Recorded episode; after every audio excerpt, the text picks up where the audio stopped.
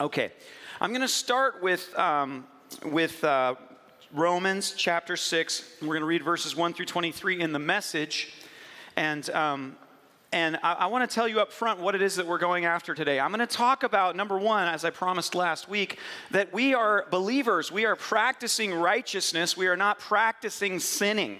There's a big difference, right? We are saints who sometimes sin. There was a time when we were sinners. Then we became sinners that were saved by grace, but now we are saints. The word says we are saints. Now, occasionally we sin, but we're not sinners. Do you hear me? You are practicing righteousness. You're not practicing sinning. Are you with me? Some of us have practiced sinning because we didn't know that we're supposed to be practicing righteousness. We're going to talk about that today, and that's why we're starting with Romans six. And then we're going to talk about, but if we do sin, then what do we do? You know, what does that mean, and how do we move forward? So those are the two things that we're going to talk about. So let's let Romans uh, say it in the way that Romans likes to say it. So what do we do? Keep on sinning so God can keep on forgiving? I should hope not. If we've left the country where sin is sovereign, how can we still live in our old house there? Or didn't you realize we packed up and left that for good? That is what has happened in baptism. When we went under the water, we left the old country of sin behind. And when we came up out of the water, we entered into the new country of grace, a new life in a new land. Somebody say amen. Amen. That's what baptism into the life of Jesus means. When we're lowered into the water, it's like the burial of Jesus. And when we're raised up out of the water, it's like the resurrection of Jesus.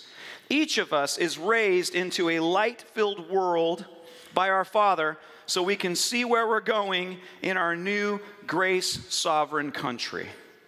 Could it be any clearer? Our old way of life was nailed to the cross with Christ, a decisive end to that sin-miserable life, no longer at sin's every beck and call. What we believe is this: if we get included in Christ's sin-conquering death, we also get included in his life-saving resurrection. We know that when Jesus was raised from the dead, it was a signal of the end of death as the end. Praise God, amen? That's resurrection life. Speaking of resurrection life, I do want to make a little note here. How many of you guys were here last week? Raise your hand, seriously, how many of you were here? Okay, so like all of you, per- perfect. Uh, I really appreciated Mark, uh, Pastor Mark, sharing some of his journey, um, and and as he's been leading a whole bunch of men out of different addictions, many of them sexual addictions. He was sharing some of his journey, and in the way that he shared, uh, there was a little bit of confusion for some, and they're like, "Oh, is Mark saying I have ongoing sexual addiction that I occasionally relapse into?"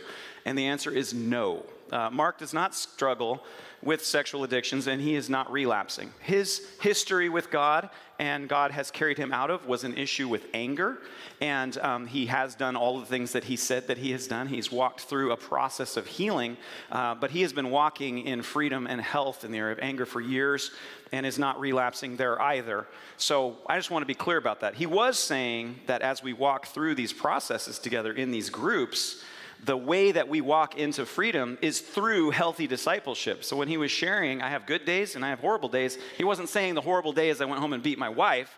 He never beat his wife, by the way. Got to be careful with these apologies and clarifications. They're like, yeah, so it turns out. No, he did. Can you just edit that out of the video? This is going horribly wrong. I'm a recovering public speaker. Okay, so... At any rate, I just want you to know that uh, that we do love Mark. We appreciate his vulnerability. He did come out of a place of anger, but he has been walking in sobriety there. And as he continues to walk before Christ, he is drawing on the same tools and grace of Jesus to continue to walk in a place of health alongside of others who are doing the exact same thing. Amen? All right, so for any of you that were worried, now you know. Let's get back to the scriptures. Okay, um, here we go. Never again will death have the last word. When Jesus died, he took sin down with him, but alive, he brings God down to us. From now on, think of it this way. Sin speaks a dead language that means nothing to you. I love that. Sin speaks a dead language. It means nothing to you. When you hear it, you're like, I don't even know what that's about anymore. God speaks your mother tongue. and you hang on every word, you are dead to sin and alive to God. Turn to your neighbor and say, I am dead to sin and alive to God. That is what Jesus did. That means you must not give sin a vote in the way you conduct your lives. Let's just read that line together, okay? That means you must not give sin a vote in the way you conduct your lives. But one more time. That means you must not give sin a vote in the way you conduct your lives. That'll preach. Don't give it the time of day. Don't even run little errands that are connected with that old way of life. Throw yourselves wholeheartedly and full time. Remember, you've been raised from the dead into God's way of doing things. Sin can't tell you how to live. After all, you're not living under that old tyranny any longer. You're living in the freedom of God. So, since we're out from that old tyranny, does that mean that we can live any old way we want? Since we're free in the freedom of God, can we do anything that comes to mind? Hardly. You know well enough from your own experience that there are some acts of so-called freedom that destroys freedom. You offer your, I'm sorry, offer yourselves to sin, for instance, and it's your last free act. But offer yourselves to the ways of God, and the freedom never quits. All your lives, you've let sin tell you what to do. Come on, who wants to raise their hand to that one? But thank God you've started listening to a new master, one whose commands set you free to live openly in his freedom. I'm using this freedom language because it's easy to picture. You can readily recall, can't you? How at one time, the more you did just what you felt like doing, not caring about others, not caring about God, the worse your life became and the less freedom you had. Come on, how many of you can think back to that, right? When we're just like, I'm just going to do what I feel like doing. And after a while, you're like, this is not working. And how much different is it now to live in God's freedom? Your lives are healed and expansive in holiness. As long as you did what you felt like doing, ignoring God, you didn't have to bother with right thinking or right living or right anything for that matter. But do you call that a free life? What did you get out of it? Nothing that you're proud of now. Where did it get you? A dead end. But now that you have found you don't have to listen to sin tell you what to do, and have discovered the delight of listening to God telling you, what a surprise! A whole, healed, put-together life right now with more and more of life on the way. Work hard for sin your whole life, and your pension is death. But God's gift is real life, eternal life, delivered by Jesus, our Master. That last, that last line in the N I V puts it this way. But now that you have been set free from sin and have become slaves of God, the benefit you reap leads to holiness, and the result is eternal life. For the wages of sin is death, but the gift of God is eternal life in Christ Jesus our Lord. The wages of sin is death. We don't practice sin. We are no longer slaves to sin. You guys, we're a slave to whoever we serve, aren't we? We're a slave to whoever we serve. Now, here's the amazing thing. We get to serve God in righteousness. We are slaves of righteousness. Your inclination is towards righteousness. You tend to be righteous most of the time. Have you noticed that? You may not have noticed that. Did you know that you tend, you who are born again, you tend towards righteousness. You don't tend towards sin. That's a good word right there. Is anybody saved in here? What is happening? So what about when we do sin? That's what I want to talk about here. What about when we do sin? So right now, if you are in a place, and I and I touched on this last week, if you are in a place where you are currently practicing sin in an area, I want to say to you, in the name of the Lord Jesus Christ, in his, I want to compel you, in Jesus' name, stop practicing that sin. It is leading you towards separation from seeing yourself as God sees you. It is affecting the people around you negatively. It is affecting the tribe negatively because you are making the name of Christ look bad. You are saying to the world, I can do whatever I want, regardless of what Jesus did for me. I don't care about that. I am not going to take the gift that he's given me and use it to glorify him. I am going to use that gift to do whatever I want and then simply say, nobody's perfect. How is your message any different than the world's? They're already doing whatever they want for whatever reason they want. And you're claiming eternal life as your prize as you continue to practice sin? What hope do you have to offer to a world who's in bondage to sin when you yourself practice the very sins that others are practicing? There's no hope in our message if we practice sin. No, we practice righteousness. And if we do sin, then we can confess those sins and we can step back from them and we can find ways to make sure and protect ourselves from those besetting sins, right? We talked last week about sexual sins. Those aren't the only ones. They're definitely a very strong one. But we have ways to begin to walk out of that in righteousness and receive the healing and the wholeness that God's brought us. But beloved, awesome, amazing saints, my family, tribe, we are not those who practice sin. You are a son, you are a daughter of God, and you must live as Jesus lives. And he does not practice sin. So whatever you're justifying, I, I compel you in Jesus' name, change your behavior. Ask for his help. Ask for help from those around you, and let's practice righteousness in that area. Very likely, all the rest of your life, you're practicing righteousness. Very likely, there's only a, probably a couple of areas right now. For those of you right now, you're feeling it. You're like, yee, right? That's the conviction of the Holy Spirit is upon you, where you're going, I probably need to stop watching movies that violate my conscience. I probably need to stop drinking so much, eating so much, allowing my anger to rule me, sexual addiction, whatever area there, you're lowering the standard. The conviction of the Lord is, is upon you. Why? Because I'm preaching the gospel of the good news that you are free from sin and you are free to practice righteousness. And in this moment, it's like, oh, but my thing's okay. No, your thing is not okay.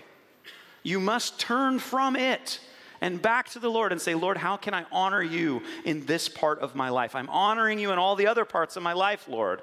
But in this part, how dare I demand of you that you pay for this sin as I willfully practice it while not even repenting for it. May the Lord convict our hearts with the grace and the gift of repentance right now, that we would step out of the practice of those things that we as a body, as we as a family, are currently practicing and say, Lord, forgive me. I want to step out of this now. Show me. And the truth is, it doesn't take much for him to show you because you already know. You've just been rationalizing this whole time. And today is the day. Today, don't harden your heart. Today is the day to say, Father, please forgive me. I'm going to stop practicing sin in this area. And I'm going to add to this area the practice of righteousness as I have in almost every other area of my life. You guys noticed it's usually just one or two areas, isn't it? Those little indulgences we give ourselves. Well, it's no big deal. I'm a pretty good person.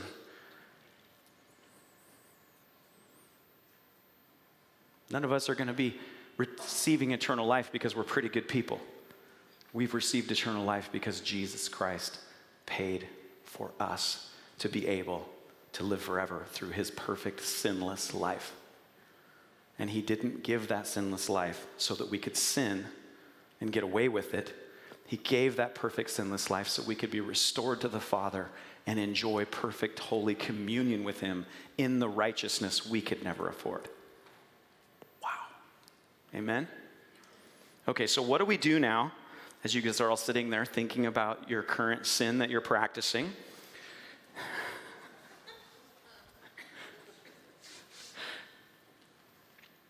What do we do now? What do we do now?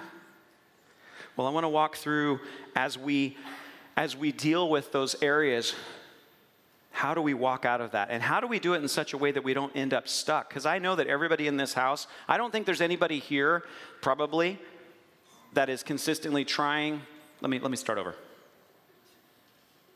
I know that God is going to complete the good work that he's begun in each of you. But there are areas where the enemy has been able to enslave us to a mindset where we live in this place of consistently justifying our sin and then feeling horrible about it, but then being returning to it because we're stuck in this back and forth cycle. And instead of, instead of recognizing, no, I can practice righteousness until I'm no longer practicing sin, we end up practicing sin because we're feeling completely defeated. And the very thing where we fell starts to be the thing the enemy says, this actually defines who you are. Does anybody know what I'm talking about? You don't have to raise your hand. So let's begin then. Let's, let's say that you sinned this morning. Let's say you sinned this week and you're grieved by that sin. And even as I'm preaching this word to you, probably some of you are grieved. Some of you are probably mad at me right now. I remember I went to a youth conference with Josh McDowell when I was like fourteen years old. And he was there. And you know what the youth conference was called? No Compromise. And you know what the people in my youth group brought with us? A fifth of vodka. The dude like fixed the little box, like cross-wired it so there was pornography in the room that we were staying at, No Compromise. There was like everybody snuck into our room. We're having a party there. I didn't, this was like one of the few times I didn't instigate any of that, but I was there and I participated. And as we're there, we go then to Josh McDowell and he says, you are called to righteousness. This is a righteous generation and God is calling for no compromise. And I sat there and I thought, you self-righteous piece of garbage. How dare you say that to me? Why?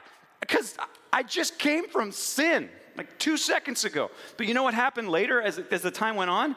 My anger began to shift and I began to realize, well, I'm angry because you're calling me out on what I'm actually doing right now. I'm angry because I'm guilty and I don't want to be guilty. And if you'd shut your stupid mouth, I wouldn't feel guilty because no one would be there to tell me. But you keep telling me the truth, so now I got to get mad. It's either get mad or get repentant.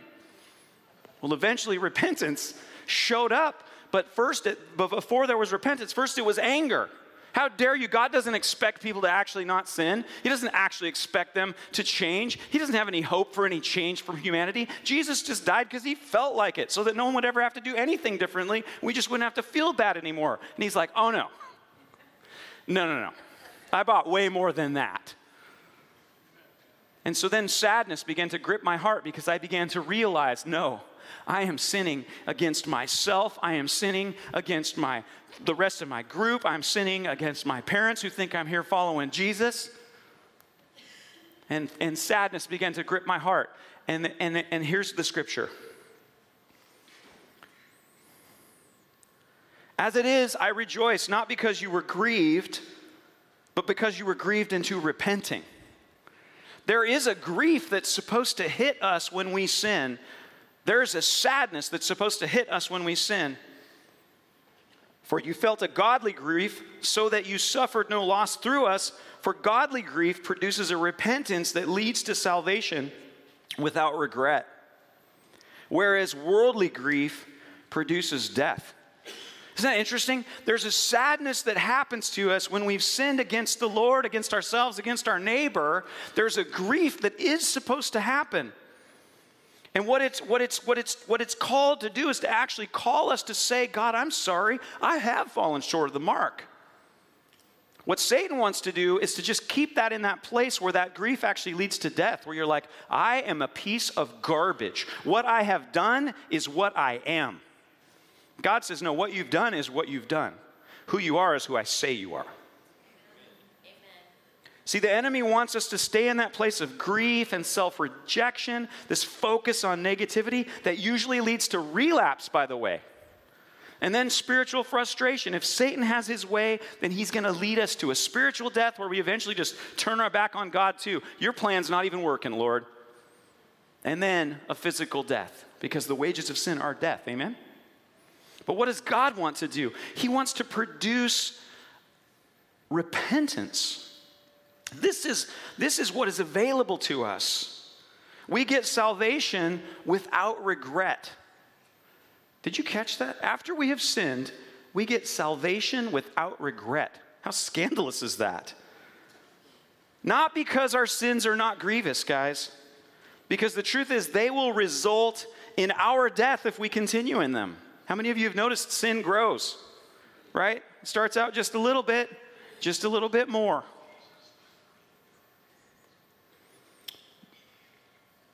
Somebody else has like got their Bible app on. They're like, you know what? I'm switching to somebody else. We get salvation without regret from God, not because our sins are not grievous. They will result in death if we continue in them. They have damaged those around us. They've created distance in our hearts from all who we love, God, ourselves, others. We're completely in need of mercy. It's not wrong that we feel terrible about our sin. And there is a fact is that if we justify our sins long enough, we actually sear our conscience to where unless we really think about it, we don't feel anything for a while. We just go numb. But I got to tell you the danger about searing your conscience. If you can't feel the pain of those that you hurt, you also stop feeling the power of those that you love. You stop being able to experience love. You have to go numb. So a lack of conviction in an area of besetting sin where you have justified your behaviors for a long time, you say, well, I just don't feel bad. Well, that's a problem. When you don't feel bad about the things that God says, these are the things that I went to the cross for. It's not because God changed his mind. It's because you've begun to sear your conscience. And that's where we want the gift of repentance, which starts with sadness.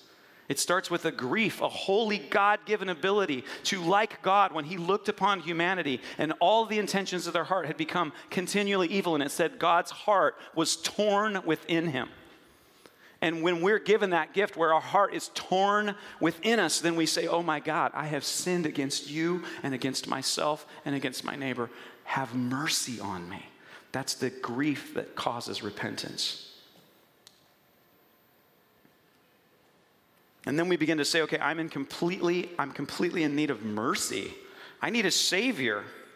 At this point, when we're dealing with this grief, what I want you to understand, and those of you that, like, like me, have come from a place of, so some of you, not all of you are addicts, okay? But some of us, some of you understand coming from a place where you're constantly going back to something that you hate and feel powerless to get out of it, right? You feel like these things are becoming, starting to, to, to, to, to own your life. And I, and I, And and you you know, some of you got lucky, you got some of the shiny stuff, right? Maybe you just overeat. Everybody's like, oh, everybody does that. Gluttony's no big deal. It's those sexual sinners, they're the ones. Those drunks, those angry people, those are the bad ones. Not me, I'm fine. I can comfort with food all I want. It's no big deal. That might even be harder than maybe some of the, the, the gnarly ones, that, because for us, we're like, yeah, that's really gross. I need to actually go after this. Nobody's giving me a high five for this. Maybe some of the acceptable sins are harder, I don't know. Nobody's going to answer me on that. So we're in this place of sadness, but here's the thing. We also know that our sin has done great damage and our conscience is still condemning us. So what do we do? We can't restore what's been broken. And we dare not try to minimize the punishment that we deserve. Our hearts and minds are rightfully condemning us for what we've done at this point. Now, I want to note that there is an important process of making restitution and building back trust in the appropriate way and context with others who are directly affected by your sin. This cannot be skipped. The only way this restoration process can be walked out successfully in relationships with other humans, however, is if we are first personally receiving the grace and forgiveness that God has made available in our own hearts and minds. Are you with me? So this is between you and God, what I'm talking about right here. There is a process of rebuilding and bringing restitution and rebuilding trust with other relationships, okay? And we can talk about that in another sermon, but I just want to make that note, okay? So how can we be satisfied that what we have done, once we are repentant, that what we have done is actually being set right? How can we believe it in our heart and our mind? Only by letting the full price of what we have done, the full punishment, actually be paid. I have to be satisfied in my conscience that what I actually did, because once I become aware of it, the, the pain is crushing, isn't it? The pain is crushing at that moment, isn't it? When you see the fullness of what your sin actually did, it's like, uh, uh, and I can't just skip that. I can't just tell my mind like, it's all good, bro. It's all good. Nobody's perfect. No, you know what you did, don't you? And your, and your conscience at this point won't let you rest because you know what you did. And it's important that you go ahead and own that. and you go, this has to be paid. There's no shortcut. I did this. I've, I've broken this. Again, I did the thing I promised I wouldn't do, whatever it is, you know. But here's the thing. Even though you now admit to yourself, this has to be paid, this has to be made right, you also have to go, I can't pay it. I can't pay it.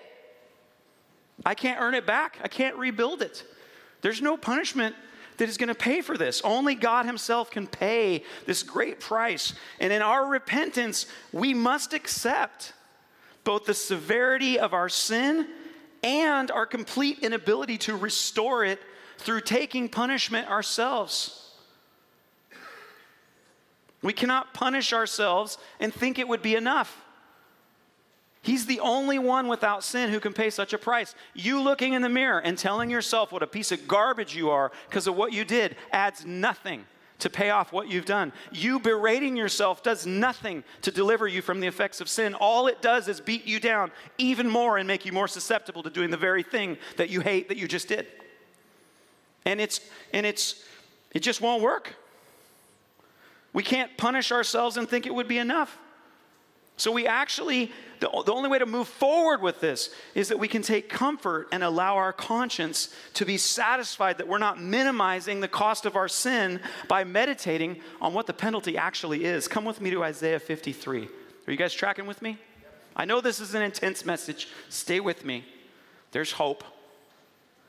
Isaiah fifty-three, it says of this, it says, surely he has borne our griefs.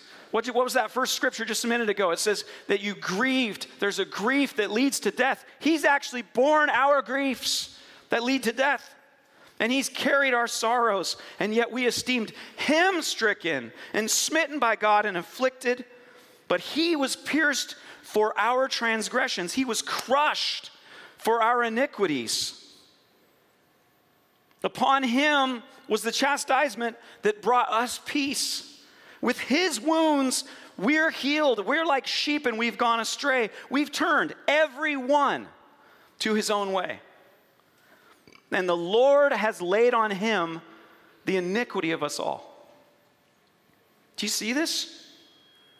Out of the anguish of his soul, verse eleven says, he will see and be satisfied. By his knowledge shall the righteous one, my servant, make many to be accounted righteous, and he shall bear their iniquities.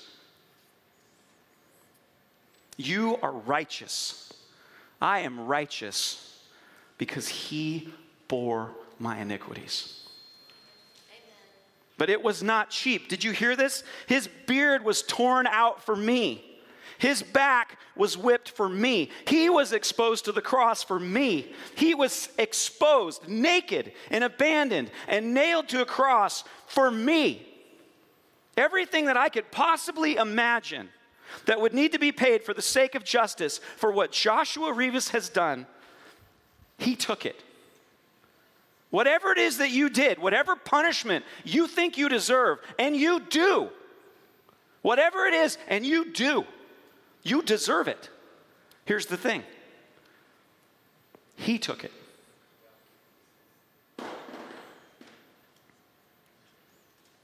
So justice was not skipped.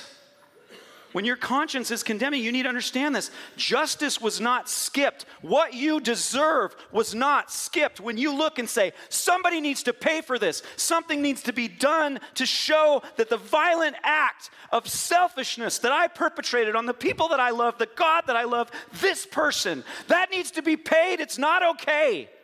It's not all good. There has to be justice. Then you are right. But you can't pay it. Even if you gave your life, you're not sinless. Your broken, self-righteous little life isn't enough. It's his perfect, sinless life that paid it. And he was glad to do it. It says this, he says, he, he, he will, out of the anguish of his soul, he will see and be satisfied. The righteous one, my servant, making us accounted righteous because he's bearing our iniquities. He looked at us and said, you're worth it. But don't misunderstand and go, well, I'll just pay it myself, because you can't. So whatever agreement you're making with punishment, as though you could add to it. The price has been paid in full. My sin is forgiven at great and ultimate price. I'm not innocent. I'm forgiven. Turn to your neighbor and say, I am not innocent. I am forgiven. By this payment of blood, I am now righteous, you guys. If I understand this, then I am filled with gratitude, gratitude and humility, even gratitude. I'm not filled with self-hatred. This would mean that I don't yet comprehend how much he paid. There is no punishment left for me. Do you understand this? There's no punishment left for you. If there was some punishment left for me to take before God, it would mean that I think I could actually pay some part of this. And I just can't. It's a lie. So I have to trust that his love, his provision, his mercy, his blood, his forgiveness is there for me. He desires that the more that I think about what I've done, right? I want you to think about what you've done. Think about that thing of which you're ashamed. And let it immediately remind you of what he did.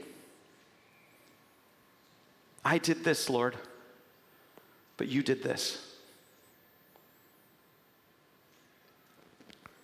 As I do this, as you and I do this, what it will do is it will move us out of that place of self-hatred, out of that place of trying to earn it to keep it, out of that place of, of just justification or humiliation or shame or grief or sadness or whatever it is. And what it will do when you and I truly look at this is we will look at it and say, my God, I did do this, but you went to the cross and you took the punishment. Justice for the world and for me came through you. And all I can do is be humbled all the more and all the more grateful. Thank you, Jesus. You did what I cannot do and I could never do. And you'll set down the hammer that you're hitting yourself with, thinking that's going to somehow teach you, don't be dumb, don't be dumb. And he's like, what are you doing? You already used that hammer to drive the nails into my wrist. The price is paid. Drop the hammer. There's no punishment left for you. It's his kindness that leads to repentance. I want to ask that the ushers would hand out communion at this time. First John chapter one, verse seven. If we walk in the light as he is in the light, we have fellowship with one another. And the blood of Jesus, his son, cleanses us from all sin. If we say we have no sin, we deceive ourselves, and the truth is not in us. If we confess our sins, he's faithful and just to forgive us our sins and to cleanse us from, where'd I go? All unrighteousness. Can you give us some of that too, uh, Rick? I don't have any. If you don't mind, you can set it up here. If we say we have not sinned, we make him a liar, and his word is not in us. My little children, I'm writing these things to you so that you may not sin. But if anyone does sin, we have an advocate with the Father, Jesus Christ the righteous. He is the propitiation for our sins, and not for ours only, but also for the sins of the whole world. You and I have been cleansed from all unrighteousness. Second Corinthians five twenty-one says this, for our sake he made him to be sin who knew no sin, so that in him we have become the righteousness of God. You have been made the righteousness of God in Christ Jesus. Do you catch that? You are the righteousness of God in Christ Jesus because of what he has done. First John three nineteen says, by this we shall know that we are of the truth and reassure our heart before him. For whenever our heart condemns us, God is greater than our heart, and he knows everything. Listen to that. By this, this, this summarizes this whole preach. By this we shall know that we are of the truth and reassure our heart before him. How many of us need our hearts reassured sometimes? Especially when we've done the things that we don't want to do. Especially when we're walking in things we're trying to get out of. And, and we go, I need to reassure my heart that I'm even saved. And for whenever our heart condemns us, this is what I'm talking about. When we look at this and we see the gravity of what our selfishness is doing, our own self-identity, our own self-expression, our own self-centeredness, our own selfishness that grew into sin, and suddenly we go, that did not go the way I had hoped. Now that I've done this, I wish I wouldn't have done this. I deserve something other than the goodness and kindness of God. And our, and our heart is correct. But then what do we do? We look at Jesus and say, but you didn't skip justice. You paid it. And so you can say to your own heart, God, you're greater than my heart, and you know everything. Like, he knows about the stuff you did. He knows about this. He knows about the stuff that nobody else knows you did. He knows everything. But he is greater than our heart. And you look at the cost of what he paid for what we deserve. And it causes us not to hate ourselves, but rather to receive from him the love that he has for us. Not because we deserve it, because we don't deserve anything, do we? That's not self-hatred. It's just like you and I don't actually deserve anything.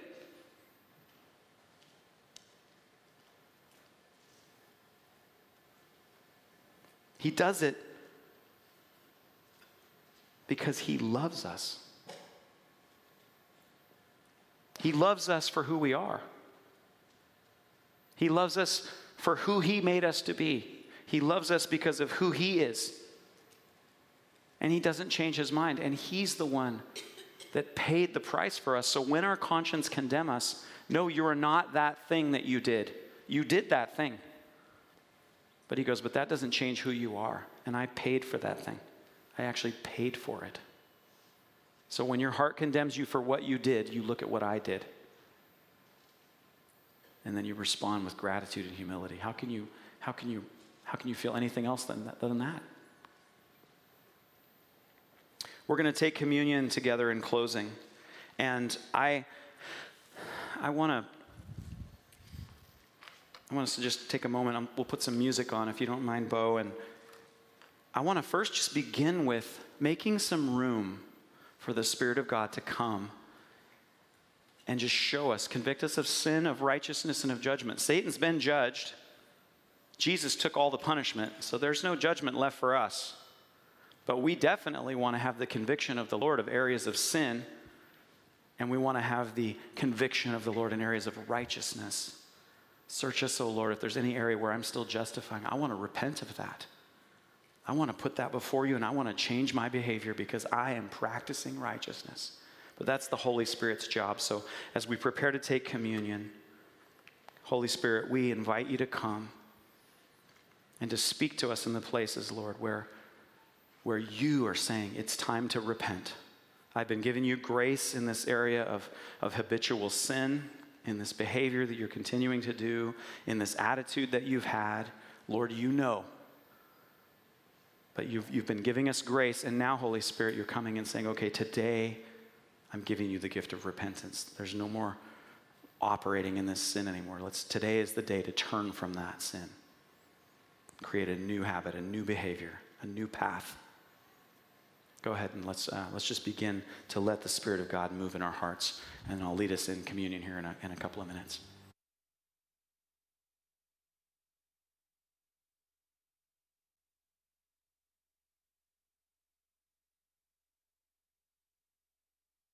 And he broke it, and he said, this is my body, and it's broken for you.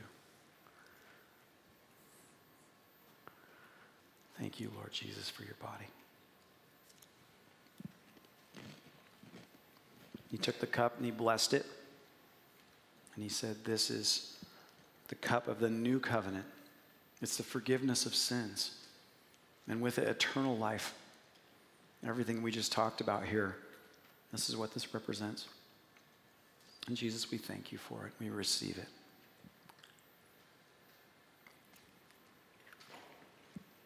God is continuing the good work that he's begun in each of us. So I know throughout the coming days and weeks, he's going to continue to do this deep work in each of us. And some of you, this was a, you're, you're grappling. And he's so good, he's gonna, he's gonna keep helping you.